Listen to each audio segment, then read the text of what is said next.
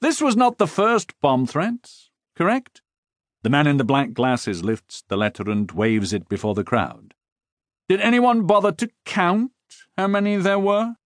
Oh, for God's sake, to believe them? Max thinks the man's last name is Schroeder, but he can't remember, and in truth he doesn't care. He's a fool if he believes that crazy woman from Milwaukee and her letter. Not that anyone else in the room is concerned with Max's quiet derision. People whisper and nod their heads like mindless puppets at the idea of sabotage. Search the mail, she said. There's a bomb on board, she said. It's a popular theory, especially now, with the wreckage still sprawled in the field outside. But no one cares about the truth. They prefer theatrics and conspiracy theories, and Schroeder is happy to provide them. He is ringmaster of this circus.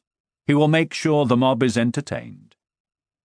Wilhelm Balla limps his way through the crowded hangar to stand next to Max. He escaped the crash with little more than a sprained ankle, but Max suspects he's exaggerating even that. He leans a bit hard to the left with each step, showing off, letting the world know he's injured. Balla searches Max's face for clues to his emotional state. "Emily?" he asks. "What about her?" "She's prepared for the trip back to Germany?" Max turns his attention to the spectacle at the front of the room. "I haven't asked. Let me know when she is. I'd like to say goodbye." Balla clears his throat. "They have me booked on the Europa with Werner on the fifteenth. How is she going home?" "On the Hamburg, with the others. It sails in three days." Wilhelm Balla is not a man who often displays emotion. It is up for debate whether he actually has a pulse. But this surprises him. "You aren't travelling with her?" Max leans his head against the window. The cool glass feels good against his throbbing temple. He hasn't been able to shake this headache since the crash. No surprise, really, all things considered. "There are many things outside of my control, not the least of which is travel." He taps the envelope in his pocket with the pad of one finger, and then draws his hand away. "I don't testify until the nineteenth. I'll take the Bremen the following day." Balla gives him the long, appraising look that Max finds so aggravating. "How many times have you read Emily's letter?" "Once was enough." It's a lie, but he has no interest in confiding in Balla. Not after the trouble he caused. From his position beside the window, Max can see the airfield and the charred skeleton that lies crumpled beside the mooring mast.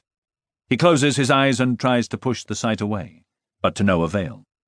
The images are there, will be there, he is certain, for the rest of his life. A single tongue of blue flame licking the Hindenburg's spine, a fluttering of silver skin followed by the shudder of metallic bone, a flash, barely visible to those on the ground below. Bedlam. He is certain that the passengers close enough to see the explosion never heard it. They were simply consumed as the backbone of the great floating beast snapped in half. Thirty-four seconds of catastrophic, billowing flames, followed by total, profound destruction.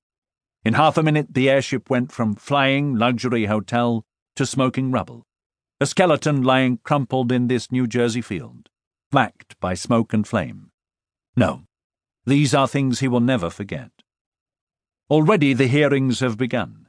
There will be testimony, reporters and flashbulbs. A different sort of pandemonium and a desperate attempt to understand why. There will be political conflagration, headlines screaming out their theories in bold print, punctuated for emphasis. Accident. Sabotage. Fingers pointing in all directions and, of course, the subtle insinuating whispers, the quiet placing of blame. Max wonders if their names and faces will be forgotten when the headlines are replaced by some new tragedy. Will anyone remember the particulars of those who fell from the sky a few short days ago?